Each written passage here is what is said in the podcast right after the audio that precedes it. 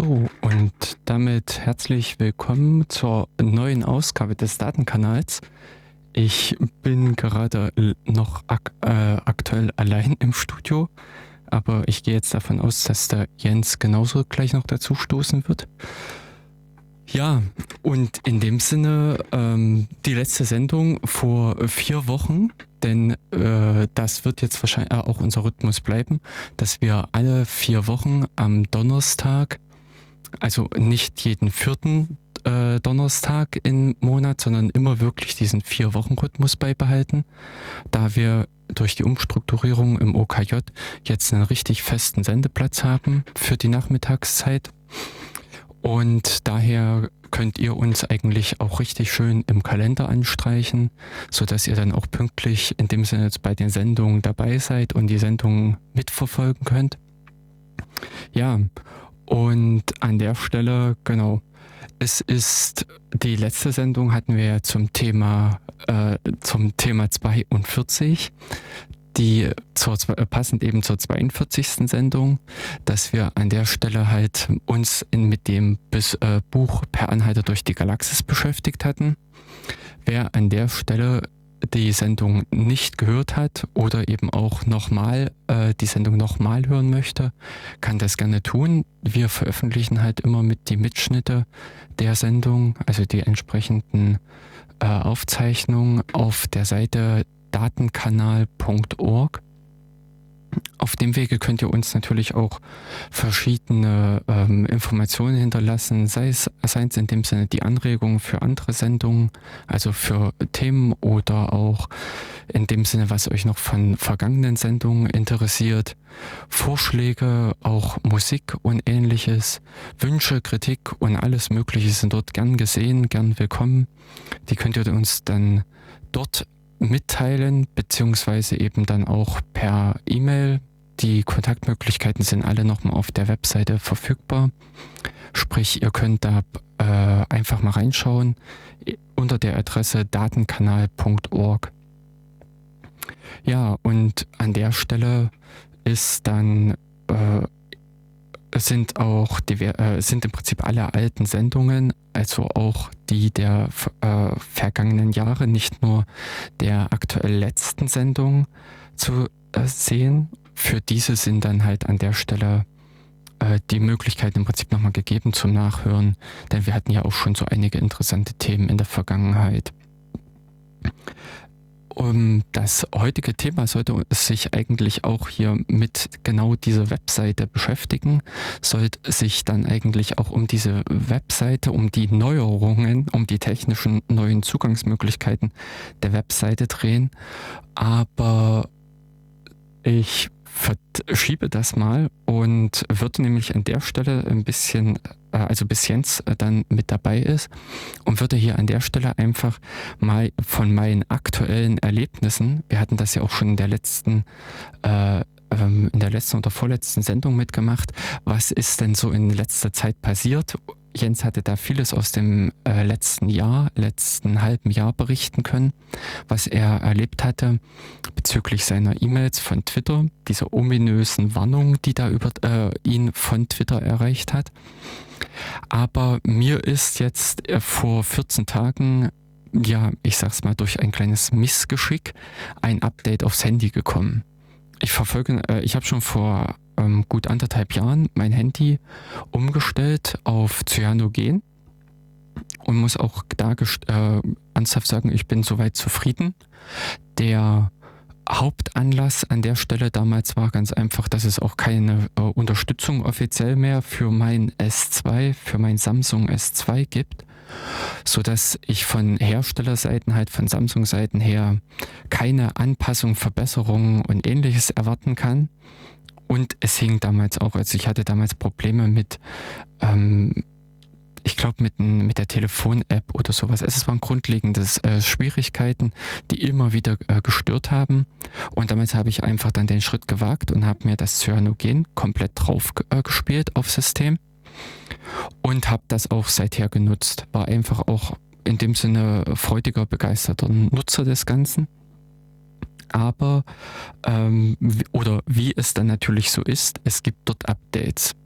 Und die eine Geschichte, die ich in dem Sinne erlebt hatte, war äh, letztes Jahr schon der Umstieg auf das Cyanogen 12, also auf dieses Android 5, beziehungsweise was dann auch recht zügig kam, die 5.1.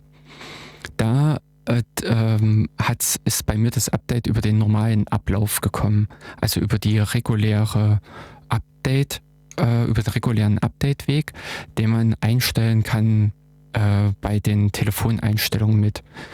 Ich selber, und das ist halt auch somit ein bisschen der Punkt, bin da etwas gewagt und nehme die Nightly Builds, also mehr oder weniger das, was so ganz druckfrisch, äh, druckfrisch aus der Presse fällt, das, was die Entwickler gerade ins äh, Repository committed haben, also was so wirklich äh, ganz, äh, recht neu mit ist, in dem Sinne, was eben Cyanogen alles äh, frisch integriert hat. Und so kam eigentlich letztes Jahr dann äh, das 12er Update eben auch mit zu mir. Und ähm, da muss ich aber gestehen, so nach einigen Schwierigkeiten am Anfang, also ganz konkret, dass man sich erstmal dran gewöhnen musste, dass der erste Start sehr lange dauern kann nach einem Update, wo ich nämlich schon anfangs verzweifelt hatte und dachte eigentlich, das Handy funktioniert nun gar nicht mehr. Ähm, startete das dann nach zehn Minuten oder sowas dann plötzlich doch, was ich ähm, ja zum Glück eben diesen Hinweis äh, gefunden hatte im Netz, warten, warten, warten. Ja, und ähm, so geschah es jetzt auch durch diese Einrichtung des regelmäßigen Aktualisierens, dass ich eben auch vor 14 Tagen dann ganz normal am Samstag, wo ich sonst auch immer die Aktualisierung meines Handys immer durchgeführt habe in den letzten anderthalb Jahren, plötzlich eine neue Version, okay, draufgetippt, blob.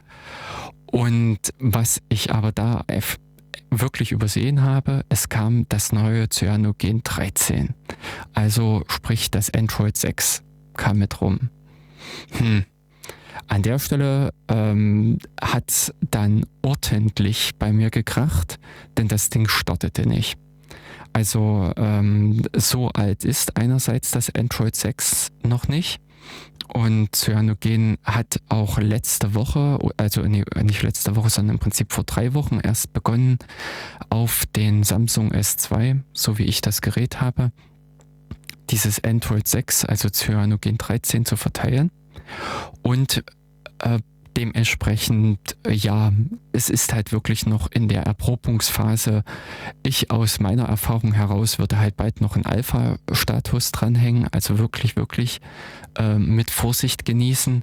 Auf anderen Geräten ist es definitiv schon etwas länger im Einsatz. Also wer unter Umständen ein äh, Nexus-Gerät oder sowas besitzt, hat damit, greift damit einfach auch schon auf eine ausgereiftere Version zurück. Aber, und das waren im Prinzip am Ende die ganzen Erfahrungen, die ich gemacht habe, denn äh, das Zeit, also anfänglich ging erstmal gar nichts. Äh, ich sah im Prinzip nur diesen netten Startbildschirm es kam im Prinzip, also mich blinkerte immer wieder dieses äh, Gesicht an, aber es passierte nichts. Weder nach einer Viertelstunde noch nach einer halben Stunde oder ganz und gar nach einer Nacht. Bis ich mich dann im Prinzip durchgekämpft hatte, durch diverse Einstellungen, also oder durch diverse Foren, mich dann erstmal in dem Sinne schlau gemacht habe, wie das nun alles äh, jetzt vom Aufbau her funktioniert, hatte ich es dann ernsthaft geschafft und hatte über dieses Recovery, also eventuell äh, kennt das auch schon der eine oder andere von euch, der ein bisschen intensiver mit dem Handy spielt oder der in dem Sinne auch schon mal das äh, sein eigenes Handy geroutet hat. In dem Sinne, der dann schon mal da ein anderes System aufgespielt hat. Und über dieses Recovery ist mindest, äh, also bietet das Cyanogen über eine ganze Weile schon Zugriff auf die Kommandozeile dass man dort an dieser Stelle den über ADB, über diese, diesen Android-Debugger, sich auch äh, Zugriff im Prinzip auf die Kommandozeile verschaffen kann, um eventuell dort noch irgendwas auszurichten, irgendwas zu machen oder eben, wie für mich jetzt erstmal, Informationen zu beschaffen, um rauszukriegen, woran hängt's denn? Und das ist einfach so das Grandiose, was ich somit an diesem ganzen Gerät äh, wieder mal entdeckt habe. Jedenfalls für dieses S2. Dies gilt wahrscheinlich nicht für äh, spätere, also Nachfolgegeräte des S5 oder S6. Die sollen dann schon gar nicht mehr so leicht ähm, zu, ähm, zu routen sein in dem Sinne. Aber da hat Samsung wirklich noch viele, viele Möglichkeiten offen gelassen, um mindestens an diesem S2 viel noch gerade biegen zu können. Eben denn faktisch war ich just, äh, also mit diesem Update in dem Zustand, den man so landläufig oder in den Foren einfach als gebrickt bezeichnet. Ich hatte im Prinzip einen Backstein, einen Briefbeschwerer aus meinem Handy gemacht der ja einfach nicht mehr die eigentliche Funktion des Handys erfüllen konnte, sondern maximal als Ding, was rumkullert. Aber eben über die Möglichkeit, über diesen recht frühzeitigen Programmeinstieg, über diesen Recovery, wo man in dem Sinne in das System mit eingreifen kann, über diesen Weg hatte ich nochmal die Chance gefunden, reinzukommen und auf diese Art und Weise Einerseits war der Versuch im Prinzip zurückzukehren auf mein altes System, also auf das Cyanogen 12. Wie ich sich aber dann herausstellte, funktionierte das nicht. Oder in dem Sinne auch ein anderes System aufspielen. Also ich sage jetzt mal nach vielen Basteleien und diversen äh, also Erkenntnissen, die ich über das, über das Internet gewonnen hatte, halt durch Recherchen, bin ich dann im Prinzip darauf gestoßen, dass das, dass diese Konsole über die im Prinzip nicht nur der Shell-Zugriff möglich ist, sondern auch äh, sich Logmeldungen abfragen lassen. Diese Konsole ist auch bei dem regulären Boot verfügbar. Wenn man also das Handy vorher entsprechend eingerichtet hat, denn das ist meine Erfahrung jetzt aus dem Ganzen heraus, wenn ihr diese Android, also wenn ihr in dem Sinne mit eurem Handy experimentiert, wenn ihr da arbeitet, aktiviert wirklich das Entwicklungs-, dieses Debugging, auch wenn ihr es vielleicht just jetzt nicht nutzt aktuell, aber aktiviert es und ähm, schaltet mindestens einen Rechner frei wenn man äh, das Handy das erste Mal an den Rechner ansteckt und mit äh, dieser Android-Debugger-Konsole startet dieses ADB, dann wird so ein Schlüssel im Hintergrund generiert, mit Hilfe dessen sich eigentlich der Computer bei dem Handy identifiziert und auf die Art und Weise autorisiert wird, auf das Gerät zuzugreifen. Man bekommt dann entweder einmalig oder eben, wenn man es halt nicht bestätigt, äh, äh, wiederholt die Nachfrage, darf dieser Rechner auf dieses, ähm, aufs Handy zugreifen? Diese Frage auch jetzt wirklich, wirklich aus meiner Erfahrung heraus bestätigen und sagen, speichern. Denn nur wenn man nur die auf dem Handy gespeicherten Schlüssel in dem Sinne in diese äh, bestätigten Authent äh, Autorisierungen, die sind nutzbar im Rahmen dieses Recovery Modes beziehungsweise im Rahmen des Bootens, also wenn das Handy startet, dass man da schon Zugriff bekommt über die ADB-Konsole, weil die ADB-Konsole oder dieser Zugriff darüber ansonsten gesperrt ist, so lange blockiert ist, bis die grafische, bis über die grafische Oberfläche halt die Bestätigung erfolgt, dass der Zugriff erfolgen darf. Naja, und wenn eben die grafische Oberfläche noch nicht gestartet ist, ist da keine Möglichkeit, eine Bestätigung einzuholen und dementsprechend ist es da auch nicht möglich, eine, äh, das Handy den Zugriff freizugeben.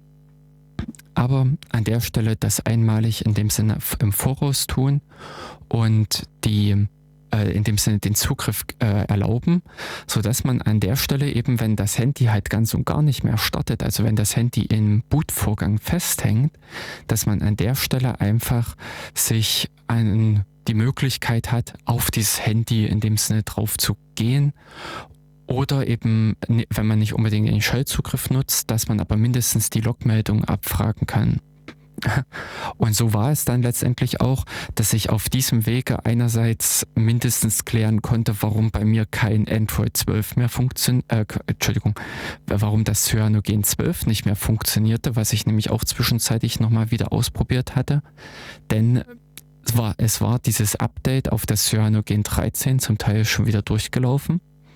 womit die Datenbankversionen aktualisiert waren, was auch eine sehr interessante Funktion war, die ich an der Stelle entdeckt hatte, dass man ähm, viele dieser Android-Programme, dieser Apps, die man aufspielt, verwenden im Hintergrund zur Datenspeicherung SQLite. Das ist ein Datenbank, äh, also ein Mini-Datenbank-Verwaltungssystem, was sich so im Grund äh, schon auf eine gute Art und Weise mit um äh, dem Benutzer im Prinzip eine pflegeleichte, also der App hier in dem Sinne eine einfache Art und Weise bietet, Daten abzuspeichern, Daten abzufragen, eben über SQL, was so eine standardisierte Abfragesprache ist aber das Ganze im Prinzip ohne ein großes Verwaltungssystem, wie man es normalerweise kennt, mit Surfer und äh, speziellen Prozessen, mit Zugriffsrechten und ähnlichen.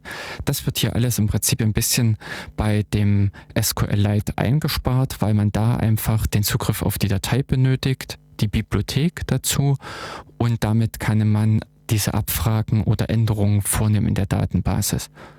Und SQLite bietet an der Stelle die Möglichkeit, also diese Funktionalität dem Programm, dass es eine sogenannte, also dass eine Version mitführt, welchen Zustand gerade mein Datenbankschema, wie man das technisch nennt, hat. Also ob im Prinzip gewisse Tabellen vorhanden sind, ob die Spalten so und so benannt sind, ob gewisse Strukturen einfach existieren und diverse andere Funktionen, die man einfach von so einer Ab oder die für eine Abfrage relevant sind. Und an dieser Stelle kümmert sich eben SQLite auch darum, dass es die, der Anwendung signalisiert, dass eine Versionsaktualisierung notwendig ist. Und genau das passiert in dem äh, Moment auch, wenn man wie hier, wie bei mir, das erste Mal das Cyanogen 13 startet, werden für diverse Apps die Datenbanken aktualisiert. Also dass im Prinzip neue Tabellen angelegt werden, andere Tabellen wieder gelöscht, diverse, also verschiedene Aufräumaktionen auch mit Stadt äh, durchgeführt werden, dass an der Stelle halt die Datenbank umgewandelt wird in eine neue Struktur, in ein neues Schema, was an der Stelle halt dem entspricht, wovon die neue App-Version ausgeht.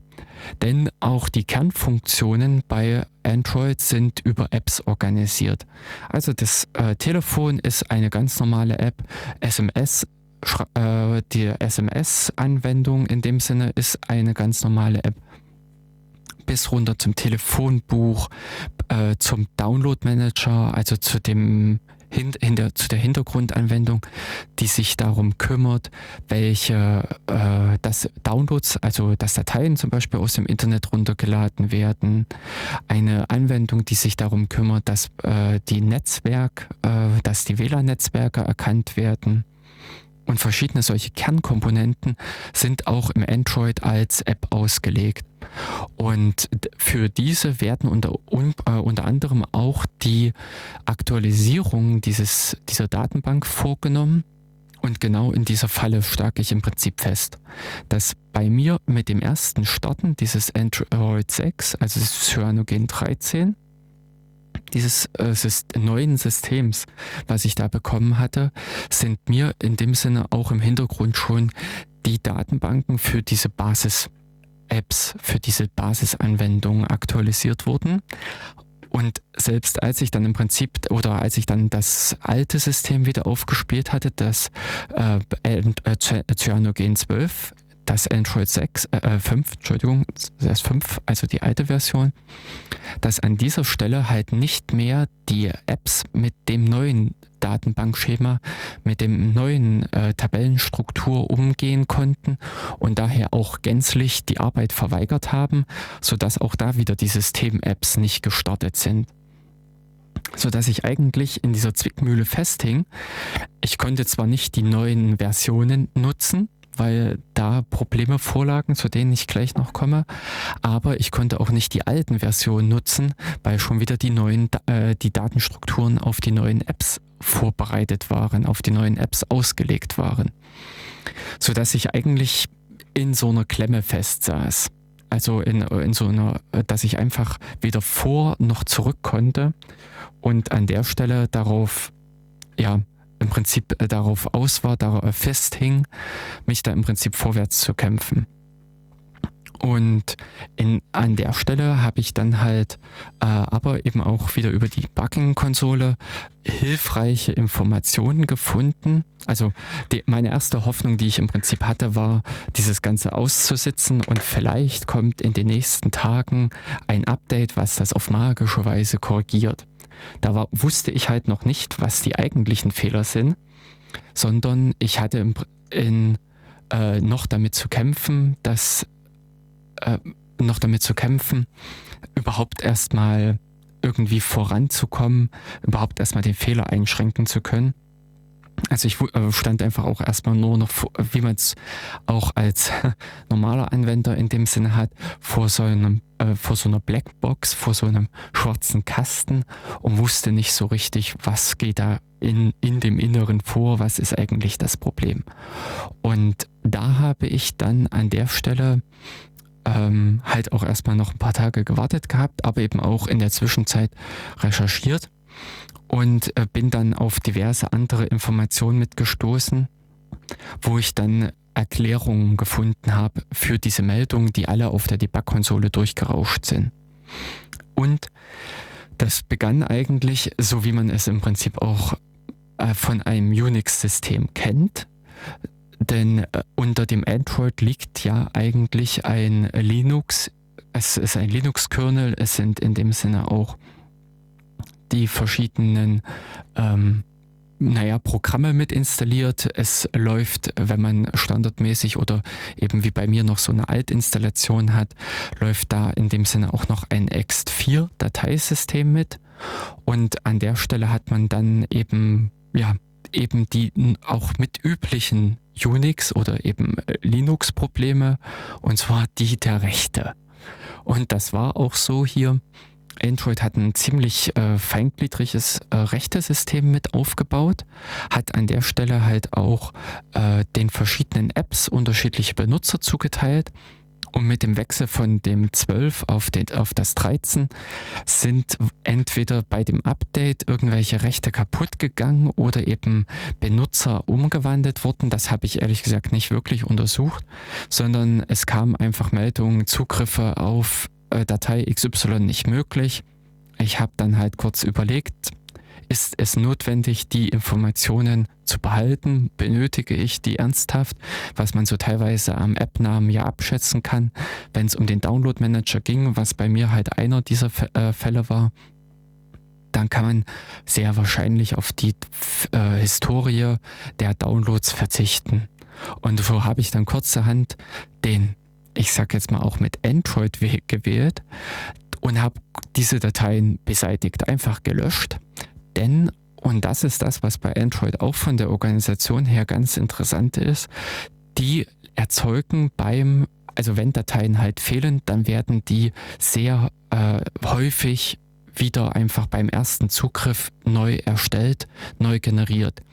Man muss also nicht, wie man es zum Beispiel so von äh, Paketen kennt, die man auf einem normalen Linux-System installiert, Pakete, die man eben auf einem ich sage es jetzt mal so konkret, auf einem Debian mit apt installiert, werden zusätzlich noch diverse andere Dateien, also neben den eigentlichen Programmdateien, also neben dem äh, Binärdateien, werden auch noch die eigentlichen Arbeitsdateien unter var zum Beispiel installiert. Und wenn die dann fehlen, kann man in der Regel nichts mit dem Programm anfangen. Also da sagt dann auch das Programm, ich, mir fehlt die Datenbank, mir fehlt meine Arbeitsdatei und macht dann an der Stelle erstmal nicht weiter. Aber bei Android ist es dann so, dass viele dieser Apps diese Dateien halt nachgenerieren. Ich kann das dann auch noch ein bisschen äh, später mit äh, ausführen, wie das eigentlich auch bei diesem Bootprozess vor sich geht. Denn das habe ich auch jetzt an dieser Stelle gemerkt. Da ist es nämlich ähnlich. Aber eben hier an dieser Stelle half mir schon alleine nur diese Denkweise vom Android, Datei nicht da, ergo erstelle sie, half mir, dass ich dann kurzerhand diese Verzeichnisse oder diese problematischen Dateien einfach löschen konnte. Und an dieser Stelle ähm, war ich wieder einen Schritt weiter, denn die neu erstellte Datei funktionierte. Zum Glück, sag ich es mal mit so. Und auf diesem Wege konnte ich die Menge meiner Probleme, meiner Fehlermeldungen, die alle so am, am Anfang aufploppten, auch eindämmen und habe das dann im Prinzip reduzieren können, wenigstens erstmal um diese Probleme, die sich alle um ein äh, Zugriffsproblem treten. Ja, und habe dann an dieser Stelle auch ein ähm, erstmal die Möglichkeit gehabt, in ähm, ja, erstmal weiterzukommen, bis ich dann aber eigentlich so an dem Hauptproblem hing, mit dem ich da eigentlich an der Stelle in, äh, überhaupt nicht weiterkam, denn es kam eine äh, Null Pointer Exception, also auch äh, in der Java-Welt, also mit dem, äh, mit der Sprache, die so äh, im Android mit so Haupt äh, verwendet wird, gibt es auch diese Zugriffe auf nicht initialisierte Objekte. Und ein solcher Fehler ist eben genau hier passiert, dass versucht wurde, auf eine Berechtigungsstruktur hier zuzugreifen, die aber nicht da war. Und da habe ich dann erstmal an dem ersten Wochenende äh, die Segel gestrichen und habe das Ganze ruhen lassen, eben auch mit dem Traum dann, äh, dass eventuell auch andere äh, diesen Fehler haben, dieses Problem haben und unter Umständen mit vielleicht äh, dann doch eine Version einige Tage später, die äh, das Ganze sich von selbst löst eben äh, von den Entwicklern behoben ist oder behoben wird. Ähm, neben äh, dem diversen anderen vorherigen Aussätzen, ja, in der Hoffnung, dass da an der Stelle ich dieses Problem loswerde und eventuell doch noch wieder in den Besitz meines Handys komme. Das ähm, habe ich dann im Prinzip auch ein paar Tage erstmal so durchgehalten, habe da an der Stelle auch wieder mein altes äh, Handy rausgeholt, äh, was ich von, äh, was ich vor, mh, mm, in dem Sinne vor sechs, acht Jahren, äh, nee, vor sechs Jahren äh, eingemottet hatte als ich mein erstes Smartphone äh, bekommen habe und an der Stelle halt mit dem erstmal weiter gekämpft auf klassischem Wege per SMS und Telefon, also nichts mehr mit den neumodischen Kommunikationsmöglichkeiten wie Trema oder WhatsApp und diversen anderen Chatwegen. Ja, und habe dann an der Stelle erstmal versucht, mich an ähm, erstmal so ein bisschen durch den Alltag zu kämpfen. Denn was ich auch wieder dabei gemerkt habe, das Handy hat sich bei mir sehr stark in den Alltag integriert.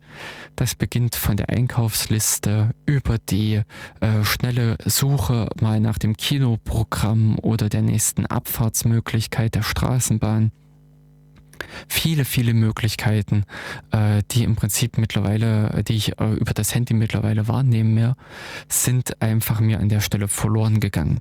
Aber ich habe es überlebt.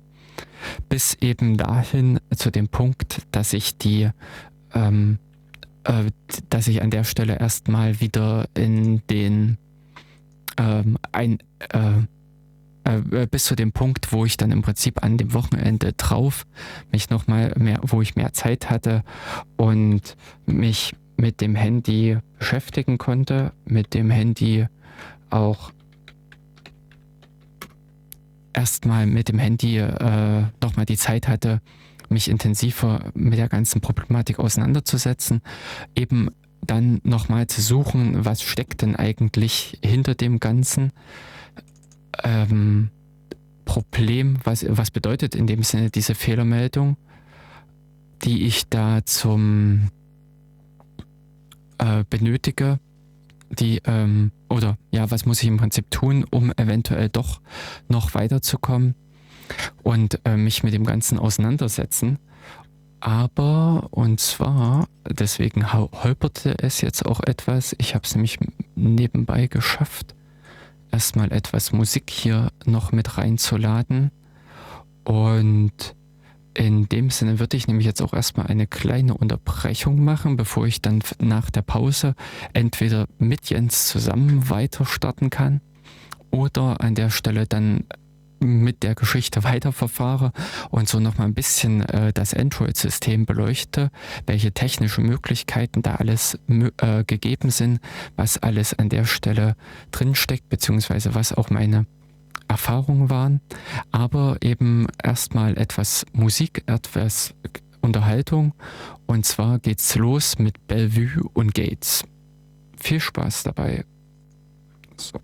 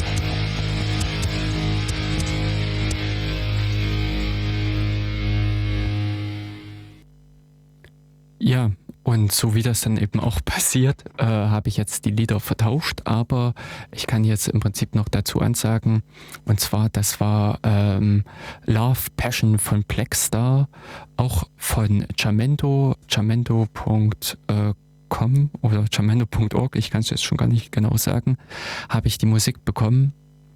Äh, wer sie also in dem Sinne nachhören will, beziehungsweise wem die äh, Musik grundlegend gefallen hat, wird dort natürlich für den Künstler Blackstar noch mehr finden, mehr aus dieser Richtung und kann sich da unter Umständen auch noch etwas äh, anderes mit anhören. Genau, ähm, wie ich jetzt in der Zwischenzeit äh, äh, die Nachricht bekommen habe, werde ich heute auch die Sendung allein weiter bestreiten, da Jens unterwegs ist. Jens musste äh, beruflich, ähm, ist äh, ja in dem Sinne verhindert. Und von daher werde ich heute erstmal die Sendung allein weiter bestreiten, werde in dem Sinne auch das äh, Thema jetzt dann dabei äh, beibehalten Sprich, äh, diese Android-Einführung oder diese Android-Erfahrung, die ich da jetzt gemacht hatte. werde ich euch auch weiter ein bisschen erläutern, beziehungsweise auch die technischen Dinge, die ich einfach dabei erfahren habe, die ich da einfach mitbekommen habe, um eventuell auch dem einen oder anderen Zuhörer, der sich mit dem Thema Handys oder dieser Frage im Prinzip, möchte ich eventuell ein anderes Handysystem benutzen oder ganz und gar eben auch schon die Wahl getroffen hat und sein Handy auf ein anderes System umgestellt hat, also im Prinzip den Wechsel von dem regulären Android, was ausgeliefert wird von den Herstellern, dass der hingewechselt hat zu einem anderen ROM, zu so einem Custom ROM, wie das genannt wird. Denn es gibt derer verschiedene Möglichkeiten. Es gibt das Omni-ROM oder eben das, was ich, wie ich es einsetze, das Cyanogen. Denn auch diese ähm, alternativen äh, Androids, diese alternativen ROMs bieten verschiedene Möglichkeiten. Unter anderem ist eben bei mir in dem Cyanogen sind diverse Funktionen freigeschalten, die im eigentlichen Android nicht sind. Also man kann dort die Rechte etwas feingliedriger aktivieren oder steuern in dem Sinne der Apps, aber auch, dass diese äh, dass man dort grundlegend mehr Freiheiten hat, denn ein Grund für mich persönlich war zum Beispiel auch ein Grund für diesen Umstieg, waren diverse nervige Apps, die auf dem Handy mit drauf waren, die von Anfang an installiert waren. Die, ähm, ich sag mal, äh, Hilfs-Apps für Hotelreservierung, für äh, Einkaufsmöglichkeiten, Empfehlungen für diverse andere Dinge. Also diese in dem Sinne kommerziellen Unterstützer des Handyherstellers, über den er sich in dem Sinne auch noch etwas das Gerät oder das System subventionieren lässt, die da in dem Sinne mit integriert sind, die man eben nicht herausbekommt auf dem regulären Weg, aber die natürlich so ein Custom ROM, so, äh, die das Cyanogen zum Beispiel nicht mitbringt, um weil es dort natürlich auch vor allen Dingen mit diesem sogenannten Root-Zugriff, das heißt, man hat im Prinzip den Administrator-Zugriff auf sein Handy, den Vollzugriff auf das Gerät, ähm, weil es in diesem, äh, mit diesem Umstand auch ein bisschen witzlos ist, derartige ähm, Verkettungen der Apps mitzubringen, selbst wenn man sie in dem Sinne vorsieht, weil man natürlich über diese Administratorrechte, über diese weit ausgedehnten Rechte definitiv die Möglichkeit hat, äh, diese Apps dann wieder zu entfernen. Und aus dem Grunde liefern auch diese Custom-ROMs so im ersten Schritt weniger nervig, äh, weniger diese nervigen Apps mit, die einem da immer tolle Botschaften präsentieren wollen. Also das ist das, wo ich auch im Bekanntenkreis äh, schon öfter mal auch mit äh, geholfen habe, ein Handy in dem Sinne umzustellen, weil auch da die Leute angenervt waren, dass ihnen regelmäßig irgendwelche Apps hochploppen oder dann am Ende auch die äh, Beschwerde kommt bei der Installation einer neuen gewollten App, das dann heißt, es ist kein Speicherplatz mehr verfügbar. Ich, es geht nicht weiter. Aber eben auch, äh, dass an der Stelle vielleicht irgendwelche, ich sag's mal, ideologischen Gründe stehen, also irgendwelche Überzeugungen, dass man sagt, nein, ich möchte eigentlich gerne mehr Zugriff haben auf mein Gerät. Ich möchte, dass dieses Gerät mir gehört. Schrägstrich, dass dieses Gerät frei ist von gewissen Apps, von so gewissen Grund-Apps, denn es ist so, ähm, man, äh, dieses Android-System kommt äh, auch von Google, aber zusätzlich installiert man sich, beziehungsweise werden immer äh, gewisse Apps mit installiert. Die Google Apps oder auch Gaps äh, genannt, also das als zum Beispiel ein Schlagwort, wenn man im Internet unterwegs ist, danach sucht, nach irgendwelchen Informationen dazu, und dazu zählt einfach der Play Store so als äh, bekannteste Anwendung. Dazu zählt aber an der Stelle auch das äh, YouTube, Gmail und all diese ganzen Anwendungen, der Google-Kalender, die Google-Kontakte, die äh, eben dann auch die Kontaktsynchronisation mit dem Google-Account, also das, was man dann in dem Sinne auch am Rechner oder halt über das Web nutzen kann all diese Apps sind wiederum Zusatz-Apps für das noch eigentliche Android-System und man kann eben an der Stelle auch sagen, ich möchte das nicht. Also man installiert sich in dem Sinne nicht den Play Store, man installiert sich in dem Sinne nicht den Zugriff auf die, äh, äh also die eigentliche YouTube-App und diverse andere, sondern man nutzt Alternativen. Es ist an der Stelle, dass zum Beispiel über das Cyanogen, aber in dem Sinne auch kann man das dann äh, direkt installieren, ein sogenannter F-Droid Store mitkommt.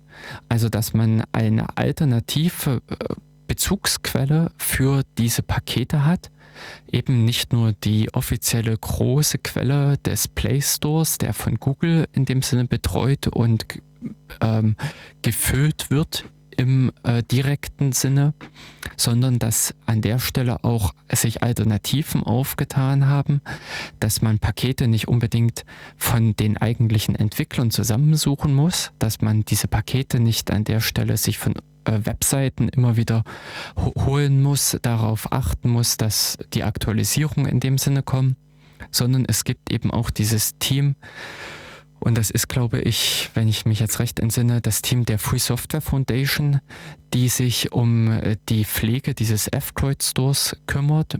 Und aus der persönlichen Benutzung der letzten Jahre heraus habe ich da auch die Beobachtung einfach gemacht, dass sich dieser F-Droid Store auch immer mehr füllt, dass man da mehrere interessante Anwendung findet. Und im Kern sind dort eben auch zum Beispiel schon der Firefox mit verfügbar, eben als ein Browser, wer das haben möchte. Aber auch diverse andere Browser sind verfügbar. Es gibt äh, Osmand, also OSM. AND, diese Anwendung fürs äh, Routing, also für die ähm, ähm äh, zur Verkehrsführung, also beziehungsweise eben nicht nur für das Auto, sondern eben auch für das äh, für den Fußgänger beziehungsweise für die Fahrrad äh, für die, äh, für die Fa Fahrradfahrer, dass an der Stelle die Anwendung natürlich auch über den F-Droid Store bezogen werden kann. Es gibt Spiele dort, es gibt Anwendungen für Notizen, aber zum Beispiel auch also Anwendungen für technisch Interessierte zum Beispiel ist dort ein Systemmonitor mit verfügbar, über den man dann auch äh, äh, Systemparameter des Handys mit abfragen kann, also die aktuelle Prozessliste, die aktuellen offenen Netzwerkverbindungen und verschiedenes. Also dass auf dem Wege dieses alternativen Stores und es gibt auch noch andere neben dem F-Droid, ähm, also altern äh, noch weitere Alternativen zu diesem Haupt Play Store, dass man auf diesem Wege sich an der also die Apps beschaffen kann, dass man da an der Stelle halt sich die interessanten Sachen runterladen kann und eben so ein komplett, wie man es so schön nennt, ein Google-freies Handy hat, ein im Kern in dem Sinne ein äh, Gaps-freies Handy, über das nämlich dann zum Beispiel die ähm, äh, weil eben auf diesem Wege ein gewisser Datenfluss, der zu Google halt geht, einfach abgeschnitten ist, weil diesen Datenfluss in dem Sinne man nicht fördern muss, beziehungsweise an der Stelle halt seine Daten etwas besser äh, kontrollieren kann, weil man halt gezielt sagt, über welche Apps die Synchronisation stattfindet. Das ist, ähm, ja, äh, mag sein, dass es einerseits technisch bedingt ist, dass man zum Beispiel auch auf älteren Handys, also auch auf dem S1, was das Vorgängermodell zu meinem äh, S4 zum Beispiel ist, was ganz und gar jetzt schon sieben Jahre alt sein könnte. Also es ist jetzt so aus dem Bauch herausgeschossen. Aber äh, an der Stelle, dass man an der Stelle alte Handys hat, die einfach schon gar nicht mehr die Ressourcen mitbringen, um diese Gaps, um diese Google Apps zu unterstützen. Und an der Stelle, dass man sich vielleicht auch aus solchen Gründen gegen die, diese Google Apps entscheidet, aber eben auch vielleicht aus ideologischen Gründen, weil man sagt, man will nicht.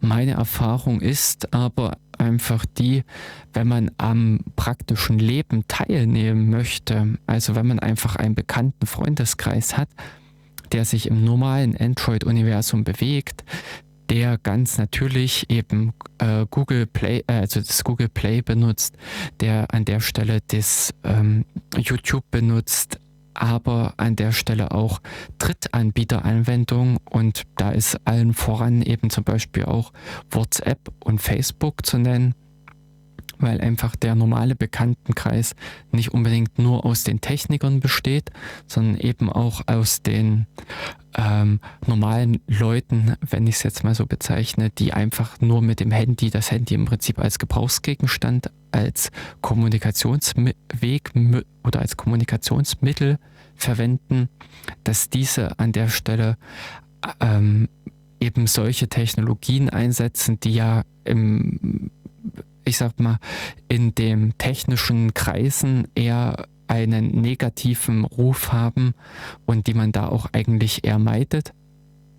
Aber man wird im Prinzip auf äh, über die sozialen, äh, über das soziale Umfeld mehr oder weniger doch mit hineingezogen in diesen ganzen Bann, in diesen ganzen äh, Technikstrudel, ähm, wenn ich es jetzt mal so nenne.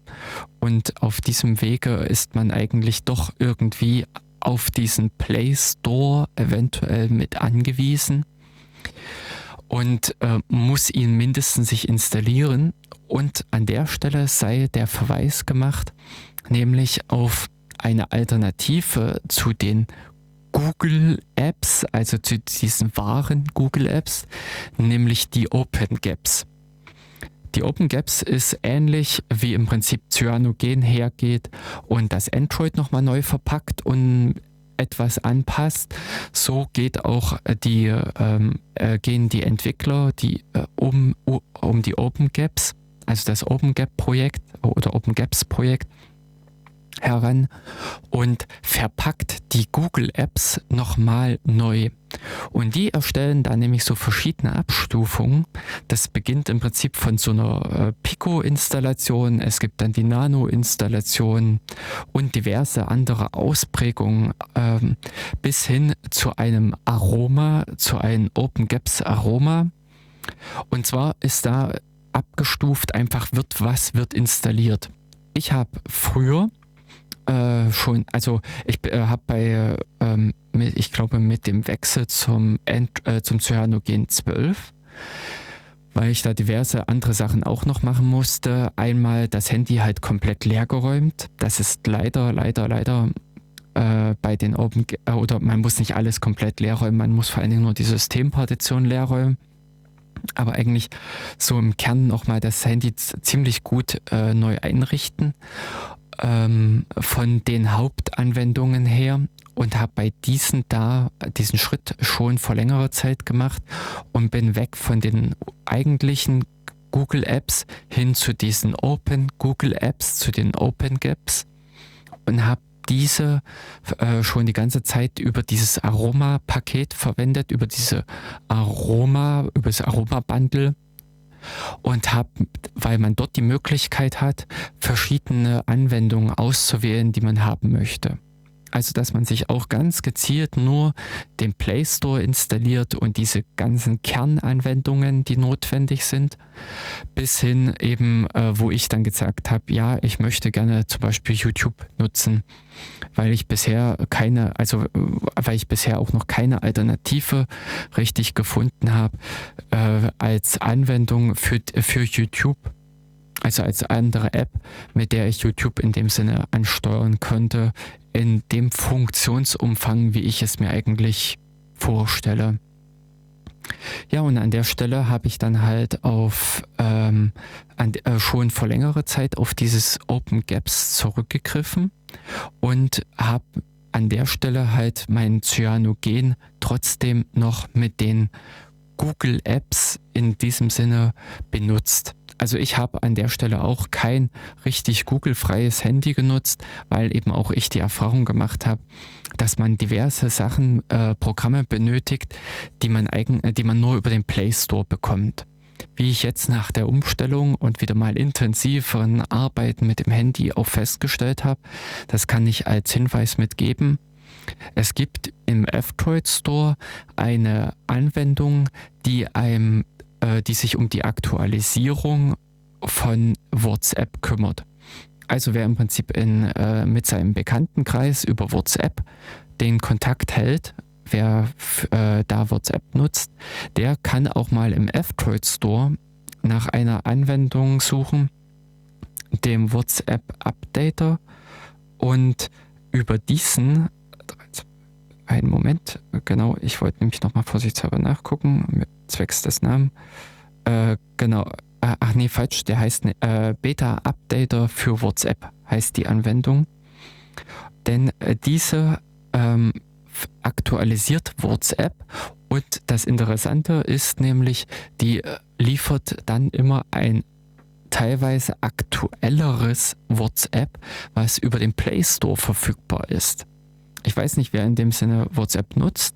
Es, äh, WhatsApp hat schon vor etwas längerer Zeit, äh, schon im Dezember, hat, äh, gab es für die iOS-Geräte äh, die Aktualisierung bei WhatsApp für diese Emoticons, also für diese kleinen Bildchen.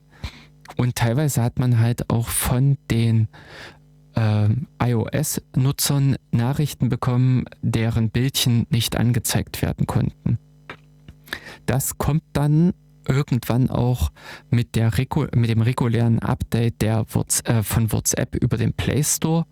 Oder eben der Hinweis an der Stelle, es gibt über den F-Droid Store mindestens diesen Beta-Updater für WhatsApp, der einen auch schon die neuen Entwicklungsversionen von WhatsApp liefert, weil WhatsApp auch noch zusätzlich diese auf ihrer Homepage oder auf einer Seite mit äh, ganz offiziell zum Download zur Verfügung stellen. Aber wer eben nicht kontinuierlich hinterher ist und dorthin guckt, der findet das nicht, der wird auch nicht jedes Mal sich die Mühe machen, da nachzugucken. In dem Sinne sind halt solche Dinge hilfreich. Aber wer eben äh, hilfreich und auch noch in diesem Sinne mit hilfreich, dass sie einen unter Umständen die Möglichkeit geben, ohne den Play Store zu liefern, wenn man zum Beispiel auch nur das äh, äh, nur eigentlich WhatsApp nutzen möchte und das dann nicht in dem Sinne über den Play Store beziehen muss. Ja, und um nochmal diesen Schritt, also nochmal äh, dahin zu kehren, mit den Google Apps, es ist eben dann so, man kann diese Google Apps über OpenGaps sich in verschiedenen Ausprägungen installieren. An der Stelle eben zum Beispiel in einer Mikro, äh, in einer Pico-Variante, die nur ein paar Kern-Apps installiert. Und genau das hatte ich auch getan, nachdem ich nämlich jetzt mein Cyanogen 13 drauf bekommen hatte. Denn in dieser ganzen Suche, in diesen ganzen äh, Erkundungen, die ich getätigt hatte, nachdem mir et, äh, etwas ungewollt, in dem Sinne das Update vor 14 Tagen hereingeflattert ist mit der neuen Version, also auf das neue Cyanogen 13, dass ich an dieser Stelle auch bei meiner Recherche dann für diese Nachfolgeprobleme ich dann an der Stelle auch gelesen hatte, dass man definitiv die neuen Google, äh, also die Google äh, Apps installieren muss und ähm, dieses Ganze eben entsprechend aktualisieren muss für das äh, neue Cyanogen. Ich habe natürlich, weil ich eigentlich nur die Kernfunktionalität äh, dieses Play Stores haben wollte, äh, beziehungsweise eventuell mir dann über diese Aroma, äh, über das Aroma-Paket nochmal dieses äh, ähm, das YouTube holen wollte, dass ich an dieser Stelle einfach nur diese Pico-Variante installiert habe. Und genau darin lag nämlich am Ende das Problem, was am äh, ersten Wochenende offen geblieben ist nach allen äh, Experimenten und allen Basteleien, die ich da unternommen hatte. Diese, was ich vorhin schon erwähnte, Null Pointer Exception, dieser Zugriff auf eine nicht initialisierte Variable. Das Interessante ist, wie ich im Prinzip auf diesem Weg dorthin gekommen bin Und was für mich einfach auch an der Stelle wieder mal prägnant war, dieses äh, knackige, dieser Zugriff einfach über äh, mit Open Source, dass ich an der Stelle auch ganz konkret einfach meine Fehlermeldung hatte, einen sogenannten Stack Trace, der da Ausschluss, äh, Aufschluss darüber gibt, welcher Funkt, welche Funktion welche andere Funktion aufgerufen hat und unter Umständen wie hier, welche Zeilennummer in welcher Quelltextdatei dafür verantwortlich war. Und so war es eben auch, dass ich an dieser Stelle sehen konnte, dort und dort ist der Fehler aufgetreten, sprich im Prinzip in dieser Datei, in dieser Funktion, in dieser Zeile. Ich hatte also detaillierte Informationsangaben, um erstmal eben, da ich selbst Programmierer bin, mich darüber zu informieren, was geht denn an dieser Stelle ab, was wird dort versucht, was ist der Hintergrund dieses Zugriffs, der fehlschlägt. Ich bin natürlich an der Stelle wirklich auch noch in der, also in der besseren Situation, in der besseren Lage, dass ich einfach auch selbst programmiere, viele Programmiersprachen kenne, auch intensiver schon mit anderen Systemen gearbeitet habe und auf dem Wege mich einfach auch in die ähm, in solche Probleme unter Umständen auch über den Quelltext herantasten kann, in dem Sinne über den Quelltext da die Möglichkeiten, den Zugriff finde.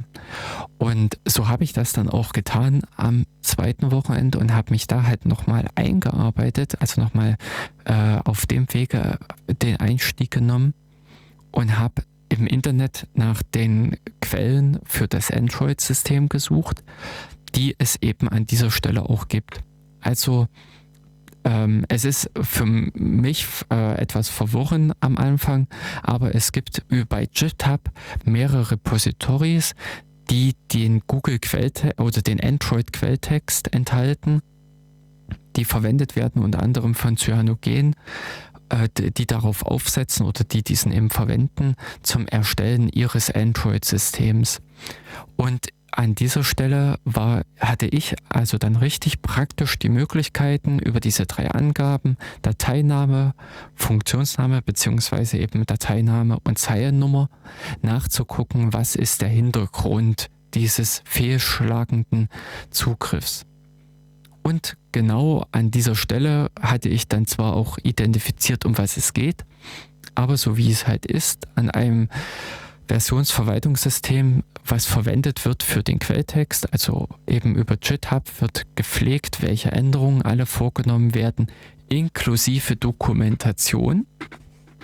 Und so war ich ernsthaft auch dann äh, über die Suche im Internet, äh, hatte mich auch über meine äh, über diesen sogenannten Stack Trace, den ich da als Fehlermeldung mitbekommen hatte, hatte sie mich auch eigentlich schon in diese Nähe der Datei geführt.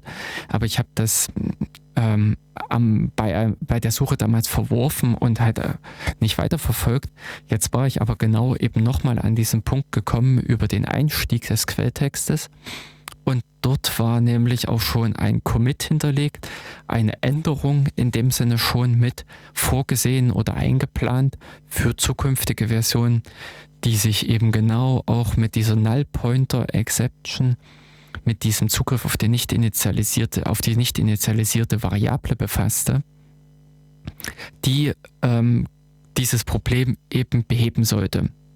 Aber auch da äh, stellte ich eben dann einfach fest, diese Korrektur war in das Cyanogen zu dem damaligen Zeitpunkt noch nicht eingeflossen.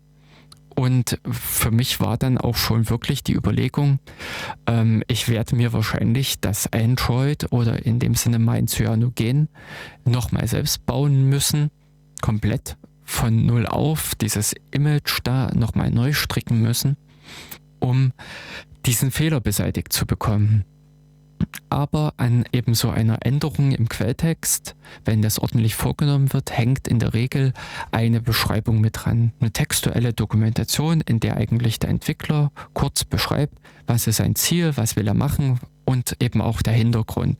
Eben wie hier, und da hing eben diese Beschreibung dran.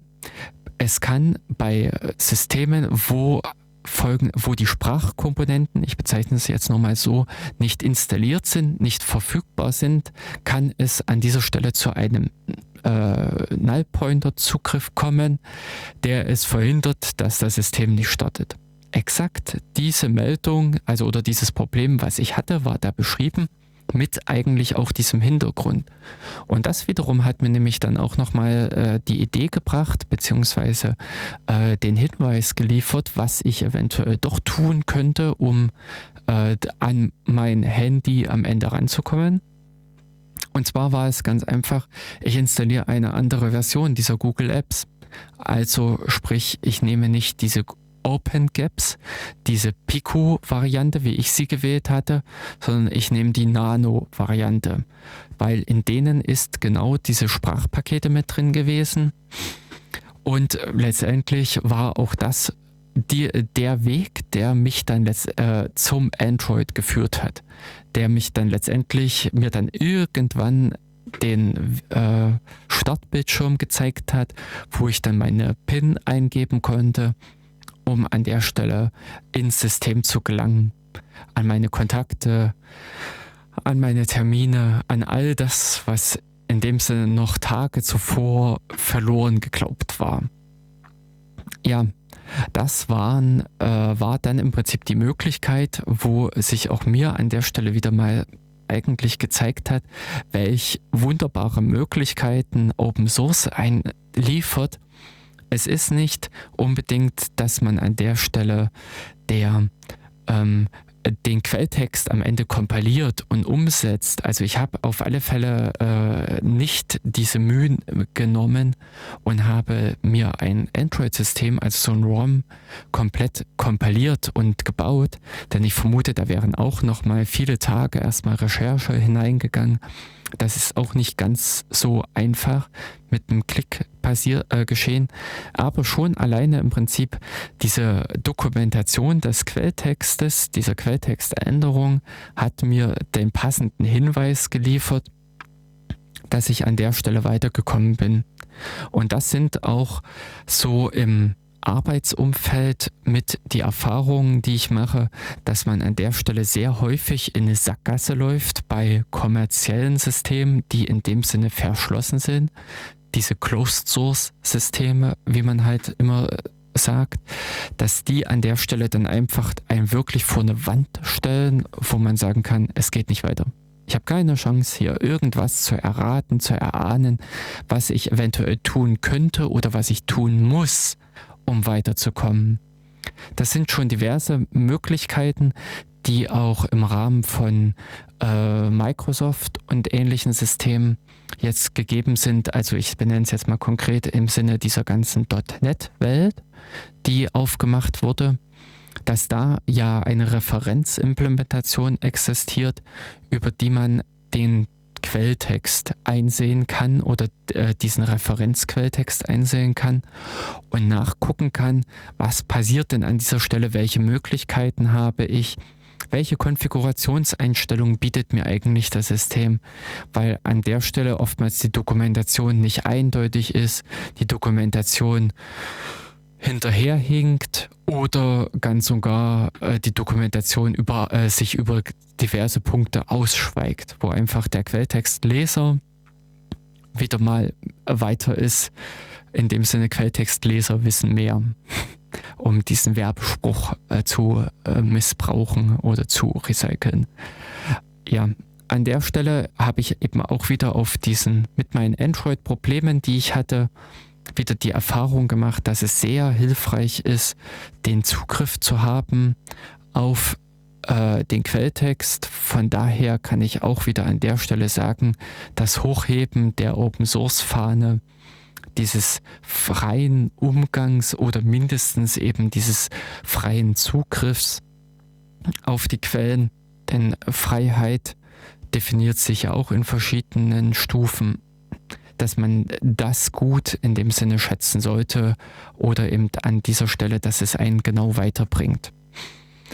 Ja, und genau über diesem Wege, ich sage jetzt mal über den Quelltextweg, Schrägstrich hätte ich es eventuell auch vorher schon haben können, diese äh, Recherche im Internet äh, über meine Fehlermeldung hätte ich, äh, bin ich im Prinzip dazu gekommen, dass ich eine andere Version dieser OpenGaps installieren musste, also eine erweiterte Fassung, über die dann in dem Sinne der Start des ähm, Systems überhaupt erstmal möglich ist, aber es ist auf alle Fälle auch schon zu erwarten, dass eine zukünftige Version, also wenn die Cyanogen-Entwickler diese Änderungen vom Haupt-Android übernommen haben, dass an der Stelle dann auch das Cyanogen mit dieser ab, äh, sehr verminderten oder sehr eingeschränkten Fassung mit der Pico-Version der OpenGaps funktionieren wird. Ich werde das für gegebener Zeit natürlich auch wieder probieren, weil ich da auch gerne gucken will, dass das, oh, äh, dass das System bei mir in dem Sinne eher klein bleibt. Denn ich sag mal, bei mir auf dem Modell äh, ist es vom Speicher her nicht ganz so ausgeprägt, nicht ganz so möglich. Und es wäre schön, wenn ich jeglichen Ballast los bin, loswerde. Genau, also an der Stelle habe ich es dann auch wirklich geschafft gehabt. Dann äh, letzte Woche auch nochmal mit einigen Schwierigkeiten, aber äh, wieder in mein Handy hineinzukommen, an meine Daten ranzukommen und konnte erstmal in dem Sinne wieder arbeiten. Aber ich sag's jetzt mal, also äh, hatte dann natürlich voll euphorisch oder mit dem Gedanken, einfach das System nochmal zu bereinigen, ein Update angestoßen, also das, was im Prinzip dann am nächsten Tag gekommen ist auf den regulären Weg, dass an der Stelle nochmal das System glatt gezogen wird mit allen Basteleien, die ich eben vorgenommen hatte, um voranzukommen, weil ich auch diverse andere Sachen im Dateisystem noch verändert hatte. Und es ist, ähm, ja, habe da im Prinzip das Update angestoßen. Es wurde im Prinzip neu gestartet. Allerdings hatte ich da auch schon mit die, äh, die Protokollierung auf der Konsole laufen lassen und sah da am Ende auch schon diese Meldung, dass ein Zugriff nicht möglich war. Also diese Probleme, die mich auch schon am Anfang geplagt hatten, dass diese Zugriffsrechte nicht ordnungsgemäß oder nicht wie gewünscht gesetzt waren. Was dann an der Stelle ernsthaft dazu führte, dass das Handy gar nicht mehr, also so, so, so richtig gar nicht mehr startete. Ich bekam nicht mehr dieses blaue, äh, diesen blauen Start Bildschirm, dieses Bild, äh, dieses Gesicht, was einen an da, äh, ja, anlächelt, anguckt, nicht äh, weder das kam, noch, und das war dann der größte Schlag, noch kam ich das Recovery rein. Der Recovery Mode, so wie man ihn eben verwendet, um unter Umständen das Handy zu aktualisieren oder etwas auf die, dieser rudimentären Ebene vorzunehmen, ging auch nicht mehr. Es, es war einfach aus es war an der Stelle, war ich wirklich auch wieder in dem Zustand, ich hatte einen äh, recht kompakten Briefbeschwerer, der in der Ecke rumkullern kann oder den ich im Prinzip für diverse Blätter, Papiere verwenden kann, damit sie nicht fliegen, aber auf alle Fälle nicht zum Telefonieren oder um damit im Internet zu surfen ich hatte im Prinzip wieder binnen von zehn Minuten mein Gerät in einen Zustand verwandelt, der äh, äh, das nicht anders da war als ein Backstein. Eben das Handy war wieder geprickt, wie man da so im Fachjargon dazu sagt.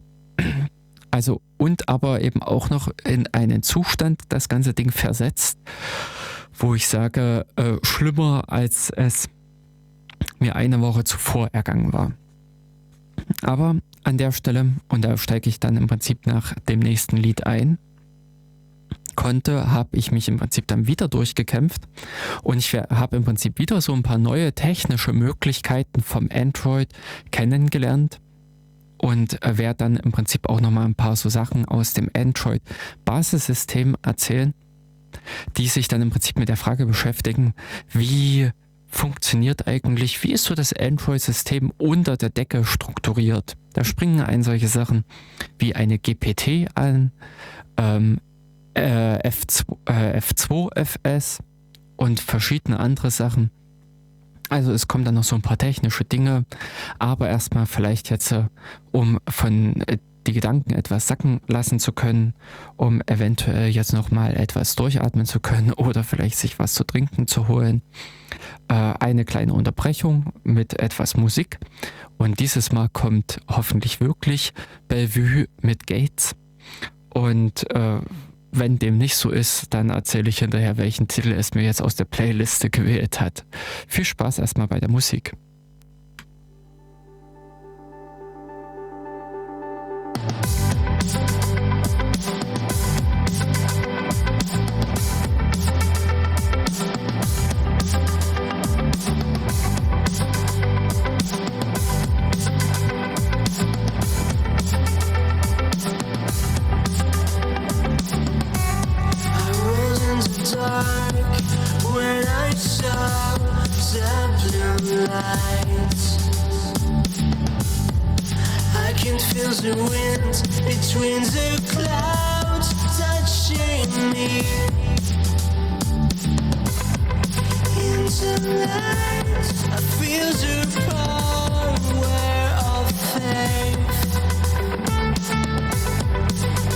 to die.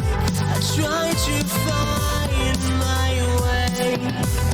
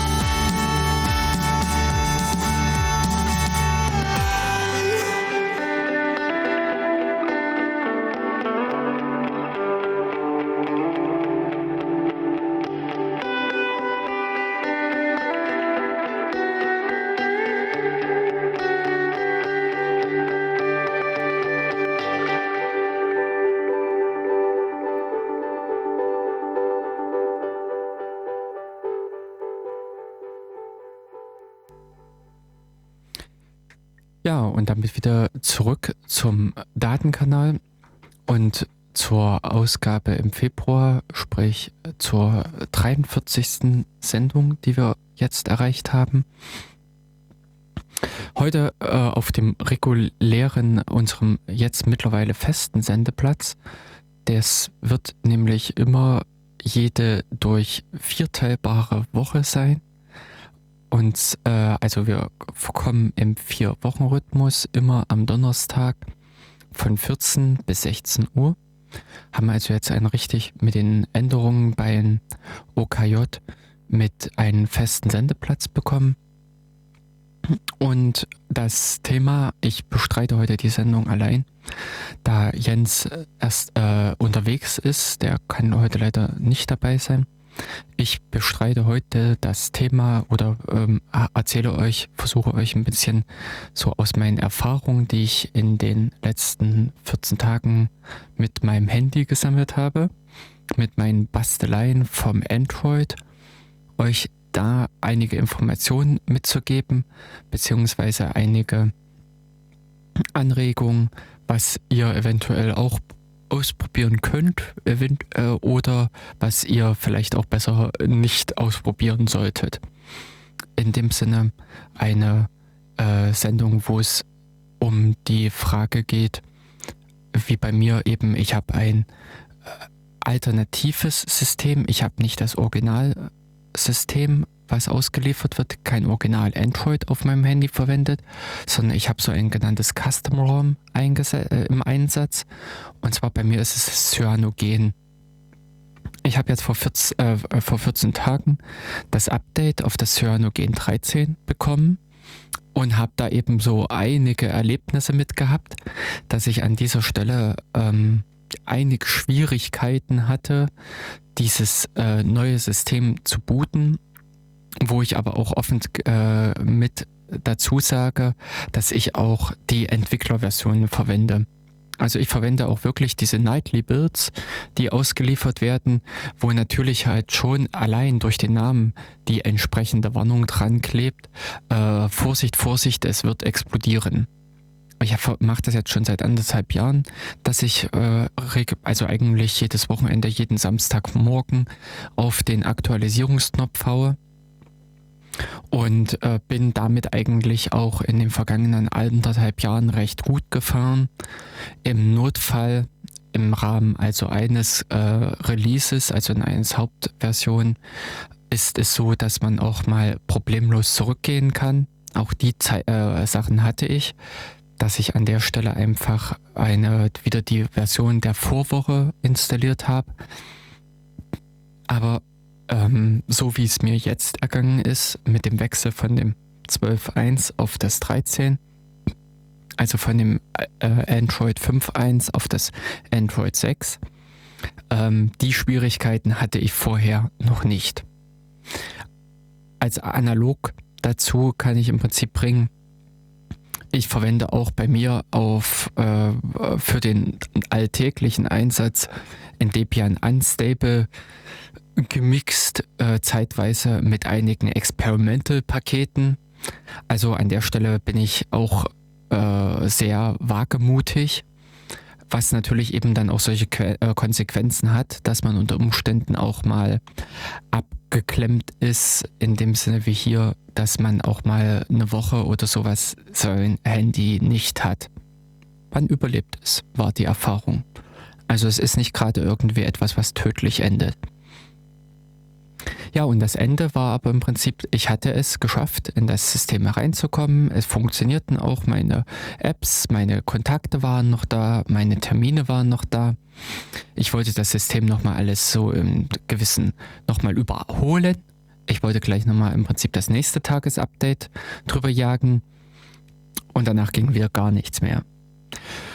Ähm, die Ursache dessen liegt wahrscheinlich auch darin, dass dieser Google, äh, dass dieser Updater äh, vom, äh, vom Cyanogen, also beziehungsweise vom Android, äh, nicht zugreifen konnte an die richtigen Stellen oder wie auch immer es. Ich habe zum Schluss noch auf der äh, Log-Konsole eine Fehlermeldung gesehen, äh, dass ein Zugriffsversuch gescheitert ist.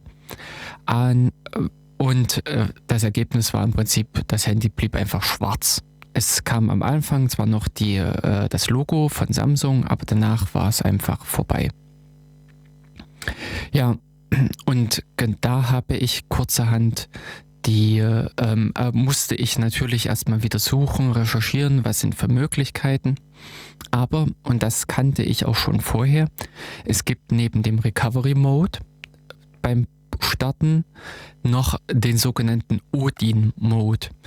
Das ist äh, beim Samsung, also es, es, ist wahrscheinlich eine Samsung-Spezialität. Das ist bei anderen Systemen, also bei einem Sony heißt es dann Fast Boot, ist eine Möglichkeit, um nochmal auf das richtig auf den Speicher des Handys zugreifen zu können dass man auf diesem Wege startet man eben weder das Hauptsystem noch dieses Recovery-System, sondern man startet so einen minimalen, super äh, minimalen, minimales System, diesen Odin-Mode. Und über diesen Odin-Mode kann man eben vom Linux aus mit einem Programm, was Heimdall heißt, eben ein äh, richtig auf die ich sag mal, auf die Festplatte, auf diesen Speicher in dem Handy schreiben. Und nach allem, was ich so im Prinzip über das Handy in der Zwischenzeit äh, gelernt und erfahren hatte, es exist äh, existiert im Prinzip auch eine gewisse Speicherstruktur, eine Partitionsstruktur ganz konkret auf dem Handy, wo eben diverse Bereiche für verschiedene Dinge vorgesehen sind. Und unter anderem existiert eben auch eine Partition Recovery, über die man äh, oder in der ich genau diesen Recovery Mode vermutete und über den ich im Prinzip auch äh, an dieser Stelle das äh, die Chance oder es im Prinzip versucht habe, es einfach dann auch getan habe, weil ich auch keine anderen großartigen Möglichkeiten gesehen habe, dies aus dem äh, Open äh, Quatsch, aus dem Cyano-Gen-Update diesen Recovery Mode einfach nochmal zu aktualisieren. Und mit einigen Hin und Her funktionierte das dann auch. Ich habe es dann wirklich, wirklich auf diesem sehr, sehr, sehr niedrigen Niveau, auf diesem sehr rudimentären Weg geschafft, grundsätzlich erstmal den nächsten Schritt zu gehen, das Recovery wieder funktionsfähig zu machen. Über dieses Recovery hatte ich dann wiederum die Möglichkeit, das eigentliche System nochmal zu aktualisieren und am Ende auch wieder äh, an meine Daten zu gelangen. An der Stelle hatte ich es dann auch wirklich geschafft und bin dann wieder in das eigentliche System hineingekommen. Und es funktionierte an der Stelle wieder das Handy. Also das Handy war an der Stelle auch ein zweites Mal gerettet. Aber das, was ich da einfach auf diesem Weg mitgenommen habe oder was ich da, was da die Erfahrungen waren, waren im Prinzip dieser sehr, sehr, sehr niedrige Aufbau im Android-System. Sprich im Prinzip diese Partitionierungsgeschichte. Wie ist, also was äh, geht da ganz unten ab? Wir hatten ja auch schon Sendungen die sich mit Dateisystemen beschäftigt haben, die sich eben mit dieser Frage beschäftigt haben, wie funktioniert das, wenn ein Programm sagt, ich möchte schreiben, wie wackelt das dann durch diese ganzen Ebenen im Kernel mit einem Virtual File System und einem Block Layer und diesen ganzen Dingen, die dann bis nach unten gehen, bis zu dem eigentlichen Schreibzugriff auf das Speichermedium. Denn im Handy selbst ist ja keine Festplatte im ähm, herkömmlichen Sinne, also mit einem rotierenden, äh, mit einem Magnetspeicher mehr enthalten, sondern da ist im Prinzip auch so ein Flash-Speicher, so ein modernes äh, Speichersystem enthalten. Wie das dann alles abläuft und auf diesem ganzen Weg vom Programm herunter mit den Schreiboperationen zum eigentlichen Speicher hin befindet sich eben einerseits ein Dateisystem, was für die grundlegende Organisation von Dateien und Verzeichnissen zuständig ist und aber auch die Organisation, die Einteilung der Festplatte in diverse äh, Segmente, in diverse Region, äh, also Abschnitte und dafür ist eine sogenannte Partitionstabelle zuständig, denn in das, was, äh, was es zerlegt wird, sind die Partitionen. Und das Interessante, was ich eben bei Google vorgefunden habe, die haben da nicht irgendein Hokuspokus und super Spezialsystem verwendet, sondern äh, Google hat für das Android-System haben sie eine sogenannte GPT ähm, äh, okay, jetzt stehe ich vom. Äh, das ist, glaube ich, eine Current Unique Partition Table. Nee, das war diese. Ähm, also äh, eine sehr aktuelle oder die äh, neue Fassung im Prinzip für diese Partitionstabellen, die neue Organisationsstruktur. Früher war es halt üblich, dass man ja die normale MS-DOS oder sehr häufig anzutreffen war die MS-DOS-Partitionstabelle bei, mehr, bei der man vier primäre Partitionen hatte, konnte dann innerhalb derer eine Partition zu einer erweiterten Partition erklären und innerhalb dieser erweiterten Partition logische Partitionen anlegen. Wer auf dieser Ebene im Prinzip im Betriebssystem mal unterwegs war, kennt diesen Spaß mit diesen Partitionen 1 bis 4 und 5 bis entsprechend weiter. Also die logischen Partitionen sind dann nicht so beschränkt von den Möglichkeiten her. Wer also auch schon sein Haupt, äh, sein normales System am Laptop oder am Desktop anders organisiert hat und nicht alles in ein Dateisystem hereingebracht hat, in eine Partition geschrieben hat, sondern vielleicht sich mehrere Partitionen, eine Datenpartition angelegt hat, vielleicht eine Partition unter Windows ist äh, äh, gängig, eine Partition für die Programme, nochmal eine Partition vielleicht für eine Datensicherung. Unter Linux ist denkbar, dass man eine Partition allein gemacht hat für das äh, slash US, äh, USR oder für das slash var eine eigene Partition, für das Home eine eigene Partition und unter anderem auch nochmal unter, äh, unter Linux so eine Boot-Partition, also für slash boot. Und da ist man dann in Summe im Prinzip schon bei fünf Partitionen, die man nicht mehr mit den eigentlichen äh, primären Partitionen, die einem ähm, MS, also eine Microsoft DOS Partitionstabelle abdeckt oder die man damit machen kann, sondern man musste dort auch schon umsteigen auf solche erweiterten, auf solche logischen Partitionen um dann noch eine fünfte, sechste und siebte anlegen zu können. Aber dieses ganze System mit dem Hin und Her, aus, äh, auch noch aus anderen Gründen mit äh, Bootflag und allem, hat vor wahrscheinlich, also ich peile jetzt mal so grob in den Daumen, so vor zehn Jahren zu einem Umbau, zu einer neuen Struktur geführt, eben dieser GPT die diverse neue Funktionalitäten berücksichtigt. Zum Beispiel kann man da in der GPT den Partitionen einen Namen geben. Unter anderem, wie eben bei, äh, bei dem Android-System, man nennt dieses Ding Recovery, weil eben da drin halt eben auch das Recovery-System liegt.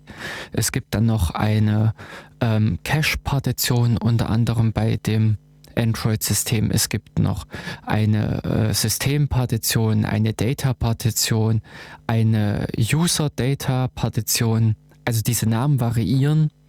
Auch das Recovery muss nicht unbedingt Recovery heißen, sondern einige Hersteller haben da auch andere Namen gewählt. Aber diese Gliederung existiert. Und auch beim Android ist es so, man hat das halt äh, äh schön zerlegt, das eigentliche System äh, aufgegliedert weshalb man nicht mit fünf Partitionen, mit fünf Abschnitten hinkommt. Und aus dem Grunde oder eben auch schon mit aufgrund dessen, dass es halt einfach die neuere Technologie ist, hat man sich für diese GPT entschieden und hat dort eben verschiedene Partitionen angelegt, die ganz klassisch, also einfach das Handy verhält sich auf dieser Ebene wie ein normaler Desktop-Rechner für den Programmierer in dem Sinne, für den ähm, Benutzer, der mit der Kommandozeile auf das Handy zugreift, findet er unter slash dev äh, slash dev slash blog oder blogs äh, in diesem Unterverzeichnis findet er dann die entsprechenden Partitions- äh, oder die Spezialdateien für die Partitionen. War ich auch erstmal etwas über, äh, überrascht, weil ich das auch noch von einigen anderen ähm, Spezialsystemen von Embedded Systems mit kenne, dass sie da hu, ein, äh, ach, speziellen, äh, spezielle, äh, nicht mal Partitionen machen, sondern spezielle Segmentierungen machen, auf die man nur wieder mit äh, Sonderprogrammen zugreifen kann und das einfach kompliziert äh, in gewissem Sinne machen. Aber hier hat man sich offensichtlich bei Android für die Standardlinie entschieden und hat da ähm, mit der GPT ein ganz normales Mittel gewählt, was man auch eigentlich auf dem Desktop, was auf dem Desktop-Rechnern zum Einsatz kommt. Finde ich in dem Sinne eine gute Wahl. Eben auch mit aus dem Grund, weil ich mich wieder gleich heimisch fühlte und zwar erstmal nach Tut, also nach Programmen, nach den entsprechenden Programmen suchen musste, wo die abgelegt sind beim Android, aber dann sofort weiterarbeiten konnte. Das waren die Standardmittel. An der Stelle äh, muss ich es auch loben, dass man da zu diesen äh, herkömmlichen oder diesen, naja, in dem Sinne altbewährten oder neu bewährten Mitteln gegriffen hat. Und das andere ist aber, oder eben nee, äh, nicht unbedingt das andere, sondern eben daran, äh, daran anschließend habe ich diese ganzen Partitionen kennengelernt. Denn äh, das Android, wenn man das erste Mal auf dem Dateisystem dort unterwegs ist, sieht man äh, eine ganz andere Struktur, als man es von einem normalen Linux gewöhnt ist. Ein normales Linux-System hat ja, wenn man sich die, äh, das Hauptverzeichnis ansieht, so diese Struktur mit etc, mit USR, mit lib und var und diversen anderen Standardverzeichnissen, die eben auch dem File-Hierarchie-Standard folgen, dem FHS, wie er eigentlich auch auf anderen Unix-Systemen mitgenutzt wird oder ähm, wie auch diese dem Standard da folgen, hat man hier aber auf Android komplett gebrochen. Diese, wenn man da reingeht, findet man ganz andere Verzeichnisse ähm, im Hauptsystem, die relevant sind, auf die es ankommt. Da gibt es ein Storage-Verzeichnis, da gibt es ein Verzeichnis, was Data heißt, ein Verzeichnis, was ähm, System heißt und verschiedene anderen. Also als ich das das erste Mal gesehen habe, war ich auch etwas äh, enttäuscht, im Pos äh, positiv ausgedrückt. Äh, vom ganzen Aufbau, dass man hier an der Stelle wieder was selbst gebastelt hat, eigentlich da gebrochen hat mit dem Standard. Aber eben jetzt auch mit meinem Basteln habe ich auch ein bisschen den Sinn hinter dem Ganzen entdeckt, warum sehr wahrscheinlich diese Entwickler diesen Weg gewählt haben und doch nicht dem klassischen, also dem äh, klassischen Weg gefolgt sind, diesen äh, File-Hierarchie-Standard eingehalten haben. Und zwar schlagen sich dann dort im, in diesen Hauptverzeichnissen die äh, Partitionen wieder.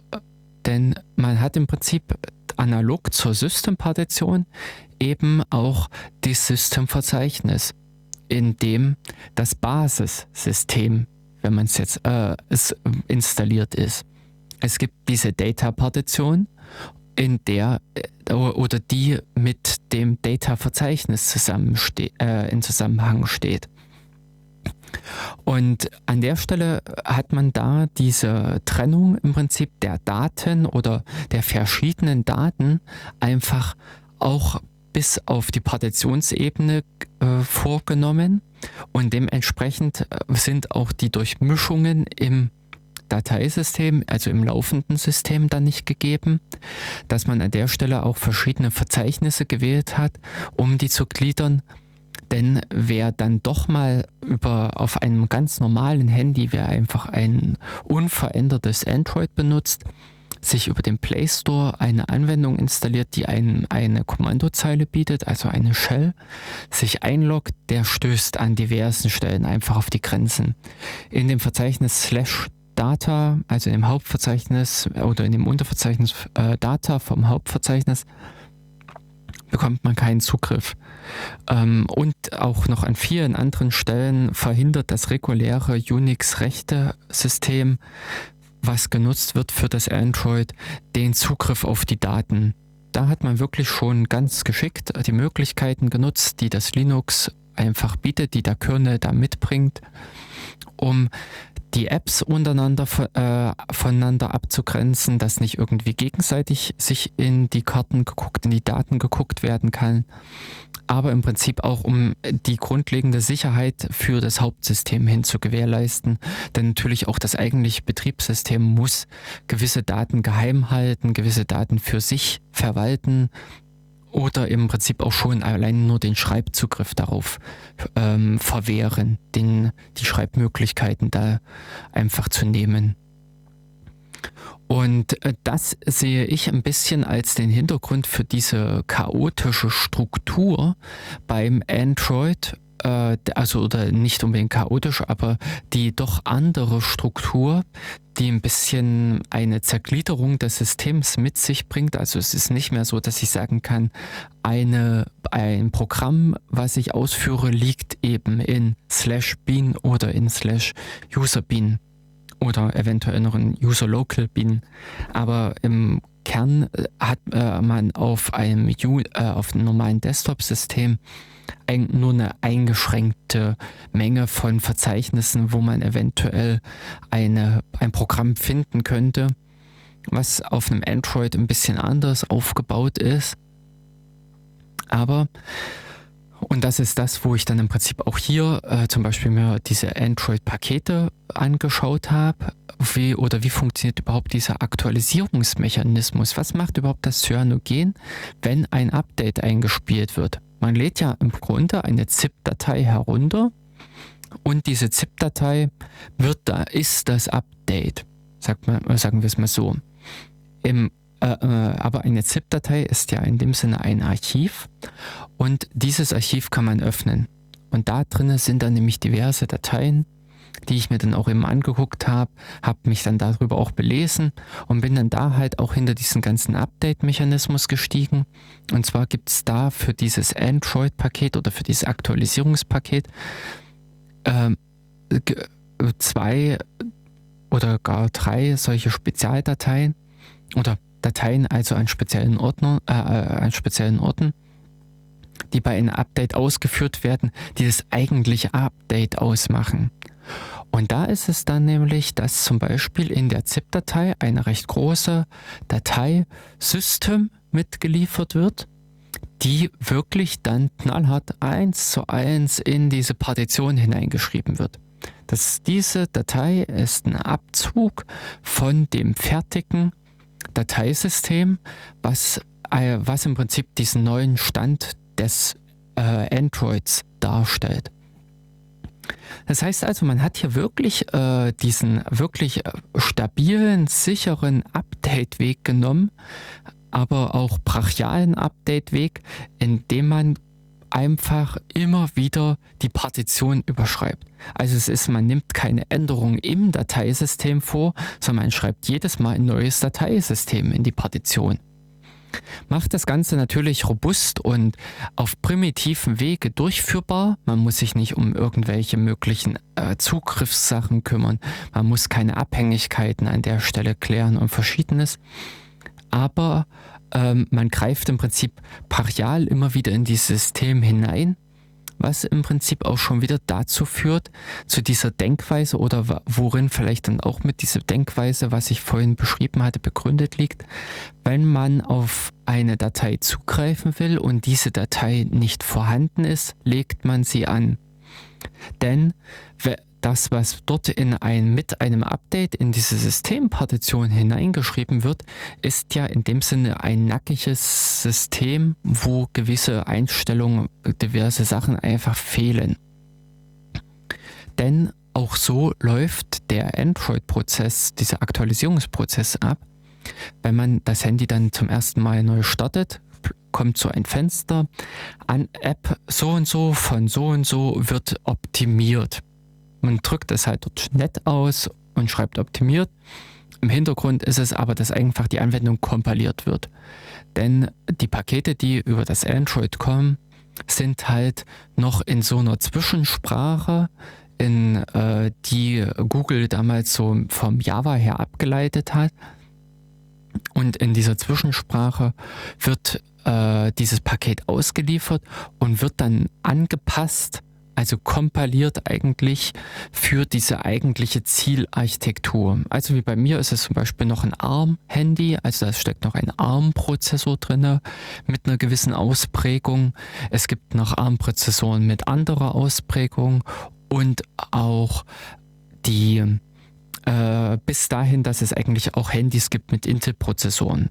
Somit kann im Prinzip zum Beispiel die eine App in relativ allgemein geschrieben werden, also die muss sich keine Gedanken machen um dieses äh, um die Zielarchitektur, um den Zielprozessor, welcher verwendet wird auf dem System, sondern das macht dann ein, ich nenne es jetzt mal Compiler. Ich weiß gar nicht, ob der, ob der dort auch so bezeichnet wird. Äh, das ist alles, was sich so um dieses Dalvik herumdreht beim Android, dass dort bei nach der Installation der App diese App erstmal angepasst wird, kompiliert wird für das eigentliche Zielsystem, wo sie installiert wurde.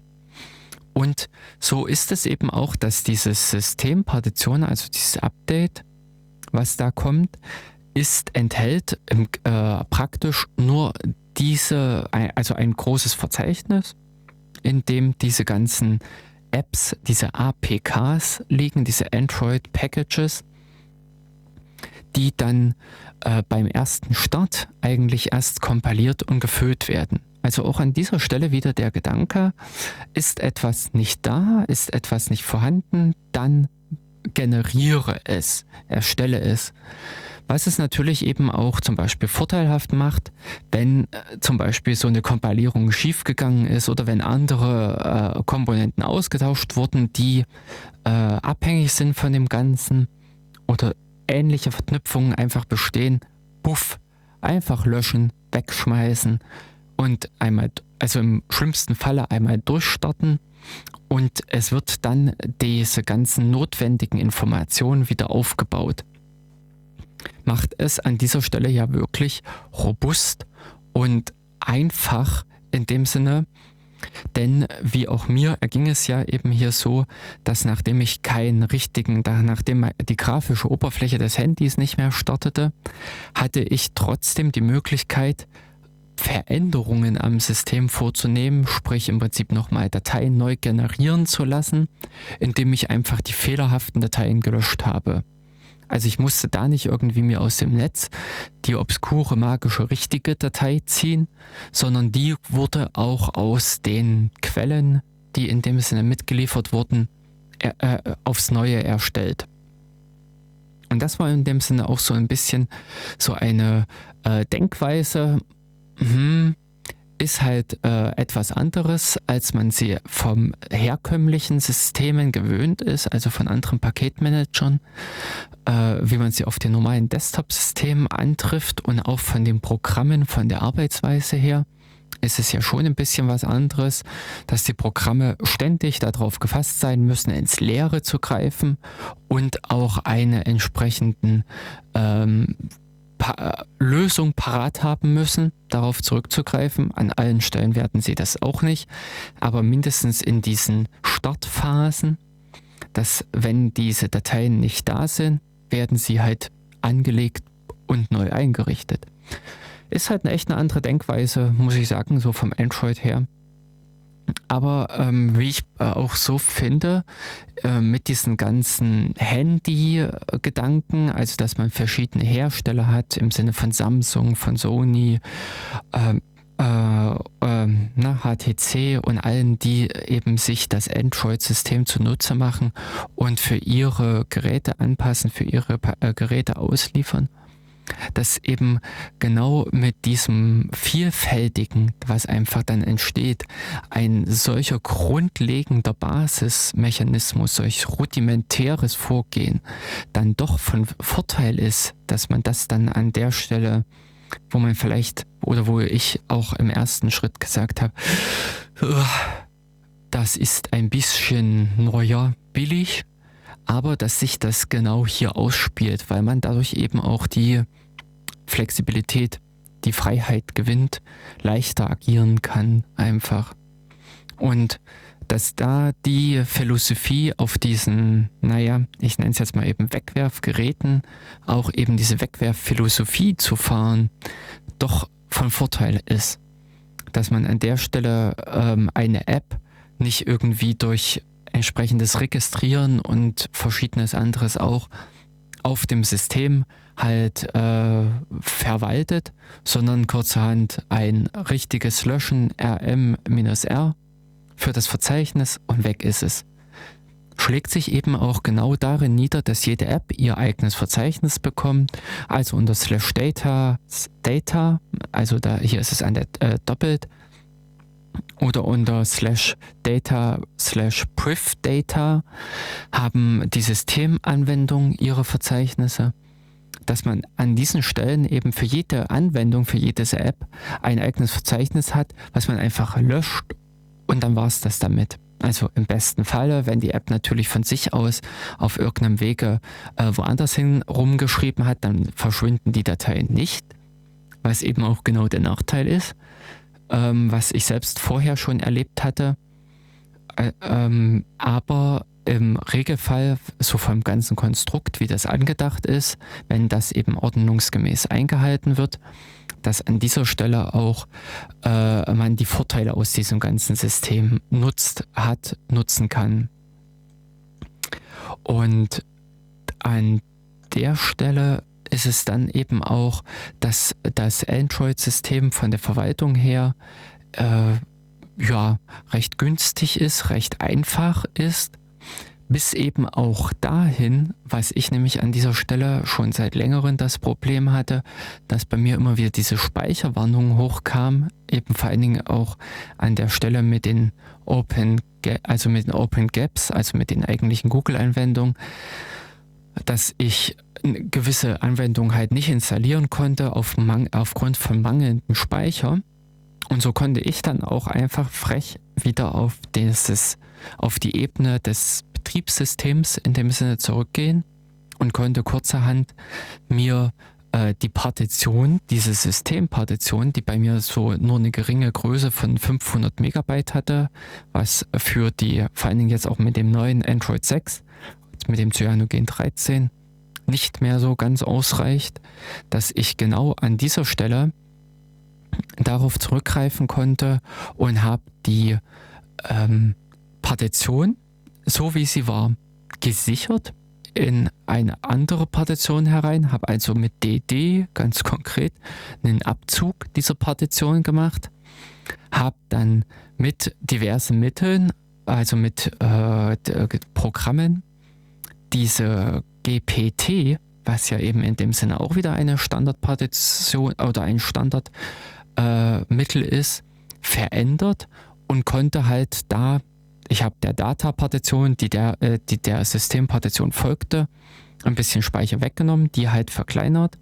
Also um offen, also um es kor äh, korrekt zu sagen, ich musste eben vorher die System und die Data-Partition sichern, ähm, beziehungsweise ähm, ganz konkret, nee, ich habe eigentlich, ich habe nur die Data-Partition gesichert, denn die Systempartition konnte ich ja mit Hilfe eines Updates des oder über das äh, Cyanogen wieder jederzeit neu herstellen. Ich habe also die, äh, diese Data-Partition nur mit DD abgezogen, beiseite gepackt, habe dann die Änderungen an meiner Partitionstabelle vorgenommen, habe die Dateisysteme neu erstellt, habe die Data-Partition zurückgeschrieben, das System wieder gefüllt, eben wie ich es gerade beschrieben hatte, mit diesem äh, Update-Mechanismus, der da verwendet wird.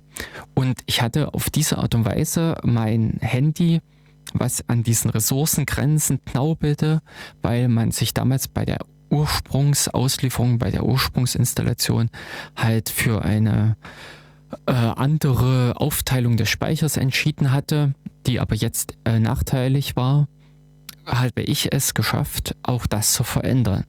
Also das ist das, wo ich auch wieder sagen kann, mit einer geschickten Wahl von Basiskomponenten, also auf einer äh, zu, äh, auf den, durch den Zurückgriff auf äh, diverse Standardbausteine gewinnt man viel, gewinnt man vor allen Dingen auch viel für die Zukunft. Und dass an dieser Stelle mir äh, die Möglichkeit gegeben war, mein Handy in dem Sinne wieder zukunftsfähig zu machen. Ein Handy, was offiziell vom Hersteller, also was offiziell von Samsung äh, schon lange keine Updates mehr erfährt. Offiziell würde ich, glaube ich, bei einem Android 4.1 hängen oder so. Also in den ähm, äh, mindestens noch in dieser Vierer-Serie. Und wo ich auch im Prinzip jetzt schon wieder nochmal mit äh, darauf hinweisen muss, ich würde auch keine Sicherheitsaktualisierung mehr bekommen. Das ist so ein Punkt, der bis vor kurzem, also bis letzt, äh, Ende letzten Jahres auch von Google mit sträflich vernachlässigt wurde. Letztes Jahr gab es mal diese ganz große Lücke oder diese äh, Schwäche des Systems Stage Fright das Lampenfieber, äh, würde man es übersetzen. Äh, ähm, äh, genau, tauchte, äh, wurde diese Lücke bekannt in einer Grafikbibliothek, wo es ganz und gar möglich war, dass man per MMS, also wenn man jemanden ein Bild schickte, dessen Handy kapern oder mindestens zum Absturz bringen konnte, also Probleme verursachen konnte. Aber durch diese Vielzahl der äh, Fälle, also was im Prinzip in die verschiedenen Hersteller sind oder Anpassungen, die nochmal von anderen äh, vorgenommen wurden am System, dass diese vielen Dinge eben äh, es verhindert haben, diese Verteilungswege vor allen Dingen, dass die Korrektur der Sicherheitslücke in dem Sinne auf die Systeme gekommen ist. Auf meinem regulären Android 4 würde ich immer noch diese Stage Fright Lücke haben. Diese Fehler in dieser Bibliothek, in dieser Grafikbibliothek wären immer noch vorhanden. Aber über das Cyanogen habe ich mindestens die Möglichkeit und bekomme Aktualisierungen geliefert, die sich eben auch um Sicherheitsupdates drehen. Also es ist wirklich nicht nur in dem Sinne dieser ideologische Aspekt, dass ich sage, ich möchte äh, freier sein, ich möchte mehr Möglichkeiten haben in dem, was ich tue oder das, was ich möchte, in dem, was ich umsetzen kann oder ganz und gar im Sinne, dass ich habe einfach nur was anderes.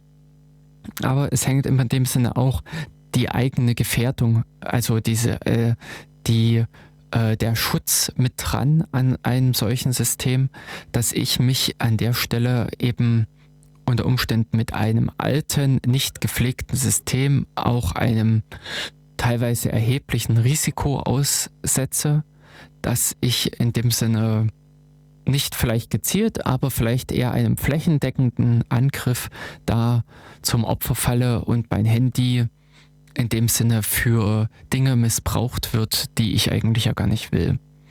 Also an dieser Stelle ähm, gab es halt letztes Jahr diese recht große Schwachstelle, diese Stage Fright, die äh, teilweise einfach in den alten Versionen, in den alten Handys nicht gepflegt wird, weil viele Hersteller einfach die, äh, die Kunden auch in dem Sinne eher in der Pflicht sehen, äh, sich neue Geräte zu kaufen, um Aktualisierungen zu bekommen. An der Stelle ist aber eben auch ein solches Alternativsystem wie Cyanogen eine Möglichkeit, sich mit aktuellen Korrekturen in dem Sinne, also Sicherheitskorrekturen zu versorgen. Ja, und ähm, an der Stelle bin ich im Prinzip dann auf diesem Wege auch mit, also oder mit diesem Gedanken auch mit damals zu dem Cyanogen gekommen, habe jetzt halt vor allen Dingen auch nochmal durch diese Schwierigkeiten, die ich hatte mit dem Umstieg auf das Cyanogen 13, viel, viel äh, einfach auch nochmal von dem System gelernt, viele Ideen auch einfach nochmal beim System mitgenommen, was sich so alles ergibt, was da so alles mit drin steckt. Und habe da auch die ganzen Möglichkeiten im Prinzip auch kennengelernt, die ich einfach bei so einem Handy selbst habe. Also oder bei meinem Handy konkret, es variiert wirklich äh, oder soll sehr stark von Hersteller zu Hersteller variieren.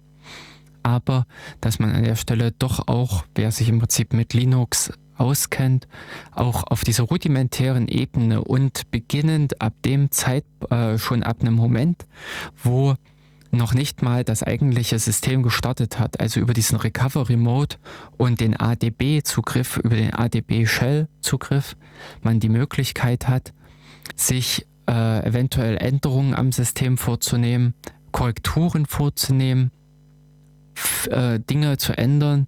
Also ich habe zum Beispiel auch ein Spiel, das äh, will ich jetzt nochmal mit hier äh, kurz erwähnen, denn die Zeit ist fast vorbei, ist fast geschafft, allein heute.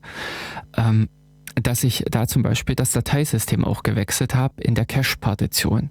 Die eigenständige Cache-Partition ähm, hatte ich schon vor längerem gelesen, dass es ein anderes Dateisystem gibt, was eher auf diese äh, Speicher ausgelegt ist, also auf diese Art und Weise des Spei äh, Speichers, diese Flash-Speicher, die im Handy verbaut sind.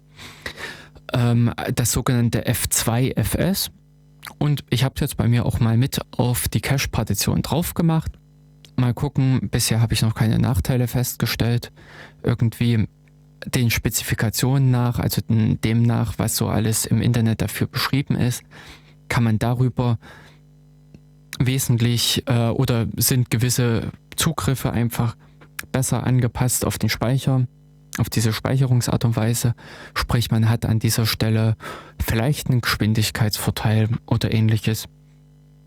Vielleicht schlägt sich auch einfach nur darin nieder, dass diverse andere Dinge, Programme an irgendwas scheitern. Ich weiß es nicht. Ich benutze es im Moment und äh, gucke mal, was so noch kommt. In dem Sinne, ich würde erstmal vielleicht jetzt noch von dem Cyanogen 13 äh, den nicht so experimentierungsfreudigen Benutzer abraten. Wer in dem Sinne mit den Samsung-Geräten unterwegs ist, die Nexus-Geräte sind da schon etwas abgehangener, sind da schon etwas ähm, erprobter. Aber äh, definitiv, was ich jetzt zu meinen ersten Beobachtungen sind, scheint das Android 6, das Cyanogen 13, äh, stromsparender zu sein. Man, gefühlt hält mein Handy länger. Es sind mehr Möglichkeiten für die Sicherheitseinstellungen und verschiedene andere Dinge auch, die ich jetzt entdeckt habe. Auf die ich aber jetzt nicht so ganz eingehen kann, weil ich sie ehrlich gesagt noch nicht so richtig intensiv untersucht habe, was einfach so nur ein paar Beobachtungen waren. Ja, und damit verabschiede ich mich aus der heutigen Sendung, die ich allein bestritten habe. Das nächste Mal dann aber wieder mit Jens dann werden wir uns dem eigentlichen Thema annehmen, was wir jetzt auch schon zwei, drei Sendungen lang verfolgen, was wir zwei, drei Sendungen lang äh, schon angehen wollen. Ähm, nur der Hinweis, also oder nur der eine kleine Tipp, ist, dass es sich bei uns um die Zugriffe auf die Webseite dreht. Aber dann dazu mehr. Und jetzt zum Ausklang noch mal von Matt Manhattan 1.10, also von Manhattan das Lied Look at You wieder von, äh, von jamendo.com und viel Spaß dann noch, euch einen schönen Nachmittag. Bis zur nächsten Sendung. Ein, dann in vier Wochen wieder von 14 bis 16 Uhr. Tschüss.